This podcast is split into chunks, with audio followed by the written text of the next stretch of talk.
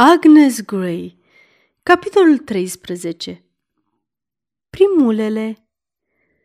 Acum, domnișoara Morey luase obiceiul de a merge de două ori la biserică, căci așa de tare îi plăcea să fie admirată că nu putea pierde nicio ocazie și era foarte sigură de farmecele ei oriunde se arăta în lume și dacă Harry Melton sau domnul Green nu erau acolo, fără îndoială că se găsea cineva care să nu rămână insensibil la farmecele ei în afară de paroh, de regulă obliga să fie de față prin statutul pe care îl avea.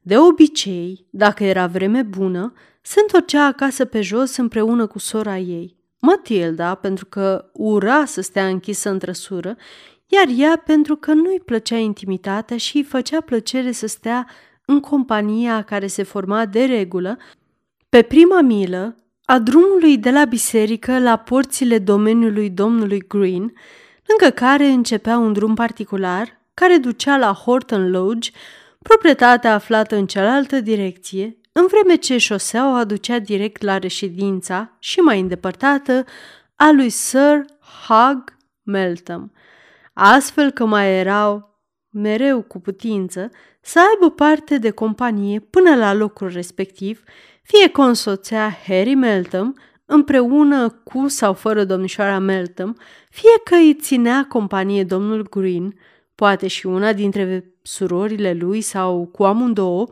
poate și cu alți domni veniți în vizită.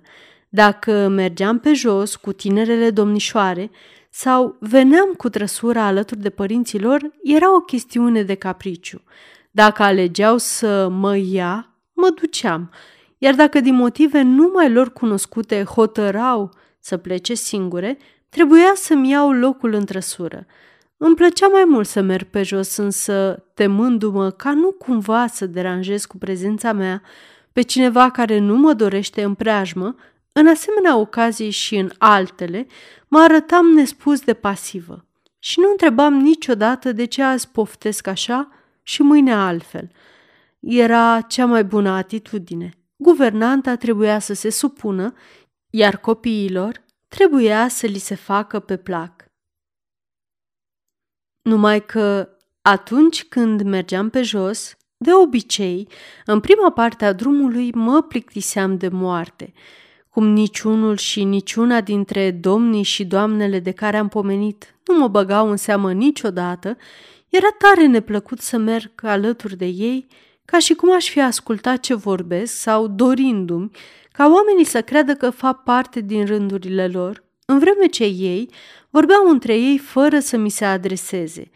Și dacă atunci când făceau conversație se întâmpla ca privirea lor să cadă asupra mea, Ochii lor păreau că privesc în gol, ca și cum ori nu m-ar fi văzut, ori doreau cu ardoare să se poarte, ca și cum nu m-ar vedea.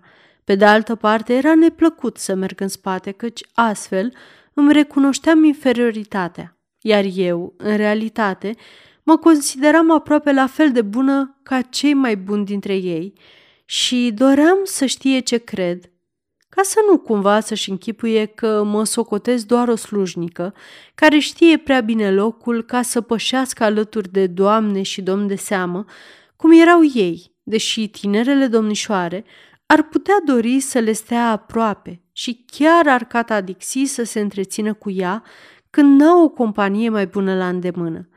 Așa că mi-e rușine să mărturisesc, chiar că mă străduiam din răsputeri în caz că izbuteam să țin pasul cu ei, să par absentă sau indiferentă față de prezența lor, de parcă aș fi fost absorbită cu totul în propriile mele gânduri sau în contemplarea obiectelor din preajmă. Sau, dacă zăboveam în spatele lor, era din cauza unei păsări, a unei insecte, a unui copac sau a unei flori, care mi atrăgea atenția și, după ce îmi exprimam admirația, îmi vedeam de plimbare singură, mergând în ritmul care mi era pe plac până ce elevii mei își vor lua rămas bun de la însoțitorii lor și vor fi cotit pe aleea către casă. Îmi amintesc bine o astfel de situație. Era o după-amiază încântătoare de la sfârșitul lui mai. Domnul Green și surorile lui renunțaseră la trăsură și o trimiseseră acasă goală ca să se poată bucura de soarele strălucitor și de aerul plăcut într-o plimbare în drum spre casă, împreună cu alți oaspeți, capitanul X și locotenentul Y, niște filfizoni în uniformă militară, cărora li se alăturaseră, bineînțeles, domnișoarele Murray.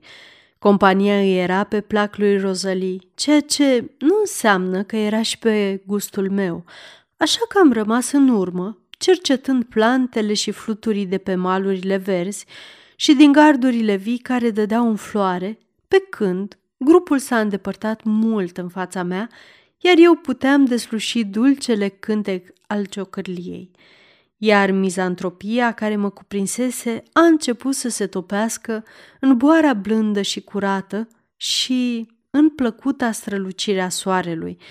Numai că astfel s-au trezit în mine amintiri triste despre copilăria de demult și dorul de bucurii îndepărtate și de un viitor mai luminos. Când privirea mi aluneca peste malurile abrupte, acoperite cu iarbă încolțită și pomi înfrunziți, presărate cu garduri vii în floare, tânjeam după o floare pe care să o recunosc și care să-mi amintească de vâlcelele împădurite sau de dealurile verzi de acasă. Însă nici urmă de mlaștinile maronii, desigur. Dacă aș fi descoperit așa ceva, ochii mi s-ar fi împăienjenit de lacrimi, fără îndoială. Iată una dintre cele mai mari bucurii de care aveam parte atunci.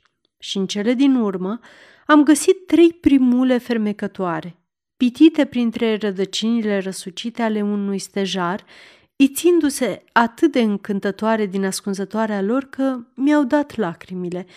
Însă nu ajungeam la ele și în van m-am chinuit să culeg una sau două.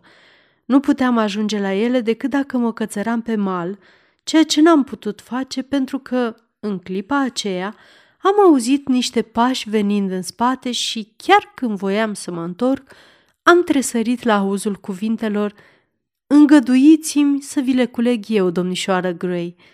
Mi-a spus o binecunoscută voce gravă și joasă. După care a cules florile pe dată și mi le-a adus. Era domnul Weston, bineînțeles. Cine altcineva s-ar fi deranjat să facă așa ceva pentru mine? I-am mulțumit – dacă i-am mulțumit călduros sau rece, n-aș putea spune, dar sunt sigură că nu mi-am exprimat nici jumătate din recunoștința pe care o simțeam. Poate că eram o neghioabă să mă simt recunoscătoare, dar în clipa aceea mi s-a părut o dovadă remarcabilă a bunătății sale, un gest frumos pe care n-aveam cum să-l răsplătesc, dar nici să-l dau uitării vreodată – Eram atât de neobișnuită cu asemenea politețuri, așa de puțin pregătită să am astfel de așteptări de la vreun om care locuiește pe undeva în cele 50 de mile care alcătuiau împrejurările domeniului Horton Lodge, ceea ce nu m-a făcut să mă simt mai puțin stingerită în prezența lui. Așa că i-am urmat pe elevii mei, mergând mult mai repede decât înainte, deși, dacă domnul Weston ar fi deslușit aluzia și m-ar fi lăsat să trec fără să mai rostească vreun cuvânt, poate că aș fi făcut la fel un ceas mai târziu. Dar n-a deslușit. Pasul meu iute era un ritm obișnuit pentru el. Tinerele domnișoare v-au lăsat singură, mi-a zis el. Da, sunt atrase de o companie mai plăcută. Atunci nu vă dați o steneală să le prindeți din urmă. Am încetinit ritmul, însă numai ca să-mi pară rău în clipa următoare. Însoțitorul meu tăcea, iar eu n-aveam nimic de spus și mă temeam că și eu întâmpin aceeași dificultate. Însă în cele din urmă a întrerupt tăcerea întrebându-mă dintr-o dată, după cum îi era obiceiul, dacă îmi plac florile. Da, mult, am răspuns, mai ales cele sălbatice – și mie îmi plac florile sălbatice, a spus el, dar de altele nu mă sinchisesc, pentru că nu mă leagă nimic de ele cu o excepție sau două. Care sunt florile dumneavoastră preferate? primulele, albăstrelele și măceșii. Violetele nu? Nu, pentru că, așa cum spuneați, nu mă leagă nimic special de ele. Pe dealurile și în văile de la mine de acasă nu există violete frumoase.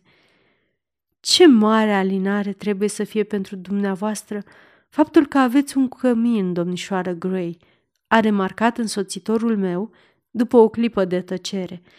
Oricât de departe ar fi, oricât de rar ați merge în vizită, tot e un loc în care doriți să vă duceți.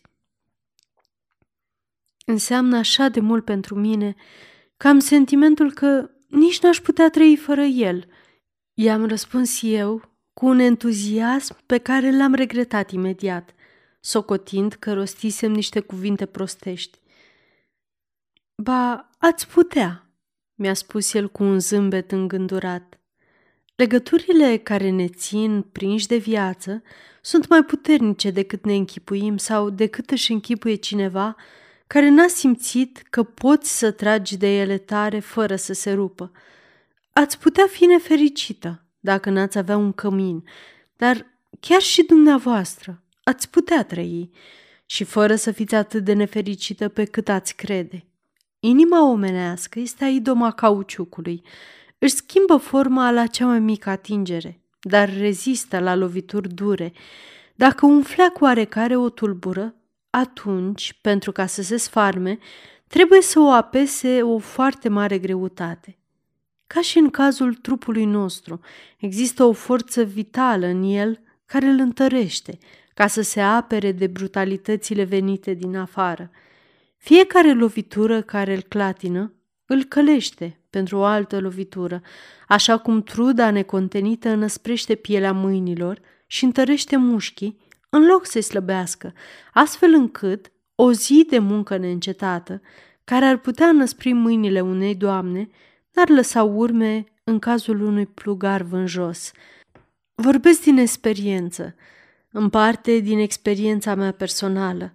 Într-o vreme, Gândeam că dumneavoastră, sau cel puțin, eram încredințat pe deplin că un cămin și afecțiunea unui cămin sunt singurele lucruri care fac viața suportabilă și că dacă ești lipsit de ele, viața devine o povară greu de îndurat. Însă acum sunt fără cămin, în cazul în care nu le acordați celor două camere pe care mi le-am închipuit la Horton onoarea de a le numi astfel – și acum, nu mai mult de un an, mi-am pierdut ultimul, cel mai drag și mai vechi membru al familiei. Dar, cu toate acestea, nu numai că sunt în viață, ci și nutre speranță și simt alinare chiar și pentru o asemenea viață, deși trebuie să recunosc că a rare ori pot intra chiar și în cea mai umilă casă, când ziua e pe sfârșite, și să-i văd pe cei care locuiesc în ea strânși liniștit în jurul vetrei pline de viață, fără să mă încerce un simțământ asemănător cu invidia pe tihna lor de familie. Dar nici nu știți ce fericire vă așteaptă, i-am spus. Sunteți abia la început de drum. Deja am parte de cea mai mare fericire, puterea și dorința de a fi de folos. Ne apropiam de un pârleaz care dădea într-o alee ce ducea la casa unei ferme unde, bănuiesc eu, domnul Weston mergea ca să fie de folos, căci după aceea și-a luat rămas bun de la mine, a trecut pârleazul și a străbătut alea cu pasul lui ferm și agil, lăsându-mă să reflectez la cuvintele lui, în timp ce mergeam mai departe singură. Auzisem deja că își pierduse mama cu câteva luni înainte de a veni aici, iar ea era ultima reprezentantă a familiei lui și cea mai dragă. El nu avea cămin. Îl compătimeam din tot sufletul. Aproape că am plecat plângând. De aceea, am socotit eu, este umbrit de gânduri înainte de vreme și are fruntea negurată adesea, din care cauză i s-a dus vestea că ar fi posomorât și ursuz cu domnișoara Morey, cea milostivă și toți cei ca ea. Însă, m-am gândit eu, nu este atât de nefericit cum aș fi eu dacă aș fi suferit o asemenea pierdere. duce o viață activă și îl așteaptă o mulțime de situații în care poate fi de folos, își poate face prieteni și își poate clădi și un cămin dacă dorește și fără îndoială că va dori cândva. Să dea Domnul ca aceea cu care își va întemeia un cămin să fie demnă de el și să-i aducă fericire în cămin care să fie așa cum merită el. Ce minunat ar fi să... Nimic. Nu e important ce mi-a trecut prin minte. Am început să scriu această carte cu dorința de a nu ascunde nimic, pentru ca acei cărora le e pe plac să poată trage foloase din paginile pe care este așternut sufletul unui seamăn. Există însă gânduri sortite doar îngerilor din ceruri să le cunoască, nu oamenilor, nici măcar celor mai buni și celor mai generoși dintre oameni. Între timp, familia Green se dusese acasă, iar familia Murray alesese să meargă pe drumul particular, în vreme ce eu m-am grăbit să o urmez.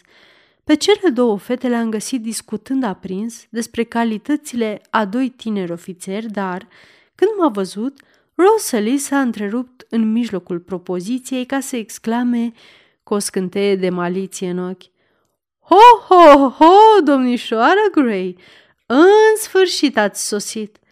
Nu e de mirare că ați zăbovit atât în urmă. Și nu e de mirare nici că îi luați apărarea cu atâta tărie domnului Weston când exagerez. Ha, ha, ha, cum înțeleg tot. Vă rog, domnișoară Murray, nu spuneți prostii, i-am zis eu, încercând să râd cât mai firesc. Știți că nu mă impresionează astfel de copilării. Însă ea a continuat să spună lucruri de nesuportat, primind o mână de ajutor și de la sora ei, care a dat nas gâlcevilor și născocirilor scornite special, așa că am socotit că trebuie să spun ceva ca să mă justific. Ce aiureli!" am exclamat. Oare ce este remarcabil în faptul că, dacă din întâmplare, am avut același drum cu domnul Weston și că el a binevoit să schimbe câteva cuvinte cu mine în trecere. Vă asigur că n-am mai vorbit niciodată cu el. Ba da, odată. Unde? Unde? Și când? Au țipat ele extrem de nerăbdătoare să afle. Acasă la Nancy. Deci, acolo l-ați cunoscut, a exclamat Rosalie, răzând încântată. Aha, deci Matilda am aflat de ce îi place să se ducă la Nancy Brown, ca să flirteze cu domnul Weston. Chiar nu merită să mă împotrivesc acestor cuvinte. Nu m-am întâlnit cu el decât odată, înțelegeți? Și de unde era să știu eu că o să vină? Deși mă enervaseră veselia lor prostească și reproșurile, nu aveam să mă simt stingherită multă vreme. După ce au râs pe săturate, s-au întors la capitan și la locotenent. În vreme ce se sfădeau și discutau despre ei, indignarea mea trecu repede. Am uitat imediat de ce mă supărasem și m-am dus cu gândul la ceva mai plăcut. Am luat-o în sus, prin parc, și am intrat în hol. Urcând spre odaia mea, în minte îmi stăruia un singur lucru. Sufletul meu era copleșit de o singură dorință. După ce am intrat în cameră și am închis ușa, am căzut în genunchi și am rostit o rugăciune fierbinte. Facă-se voia ta. Mi-am dat necontenit silința să spun, dar fără îndoială că, tată, prin tine orice se poate și facă-se voia ta. Pentru dorința aceea, pentru rugăciunea aceea, m-ar fi disprețuit orice om, și bărbații și femeile, dar tu, tatăl nostru, tu nu mă vei disprețui, am zis, simțind că este un adevăr. Mi se părea că mai e cineva care se roagă pentru bine, cel puțin la fel de arzător. Mai mult, că acel cineva era chiar obiectul dorinței din sufletul meu. E cu neputință să mă fi păcălit pe mine însă. Însă acest gând mi-a dat încredere să cer și putere să nădăjduiesc că nu cer în zadar. Cât despre primule, am oprit două și le-am pus într-un pahar din camera mea, unde le-am ținut până când s-au ofilit de tot și le-a aruncat slujnica. Iar petalele celei de-a treia le-am presat între paginile Bibliei mele. Le am și azi și intenționez să le păstrez pe vecie. Oare rugăciunile îi vor fi ascultate? Oare primulele au fost primul semn cu care domnul Weston și-a arătat iubirea și admirația pentru Agnes Gray? Vor rămâne împreună? Sunt atâtea întrebări la care probabil aveți nevoie de răspuns. De aceea, vă invit ca împreună să continuăm aventura urmând indicațiile din pagina cărțiaudio.eu sau direct pe Patreon patreon.com slash cărțiaudio.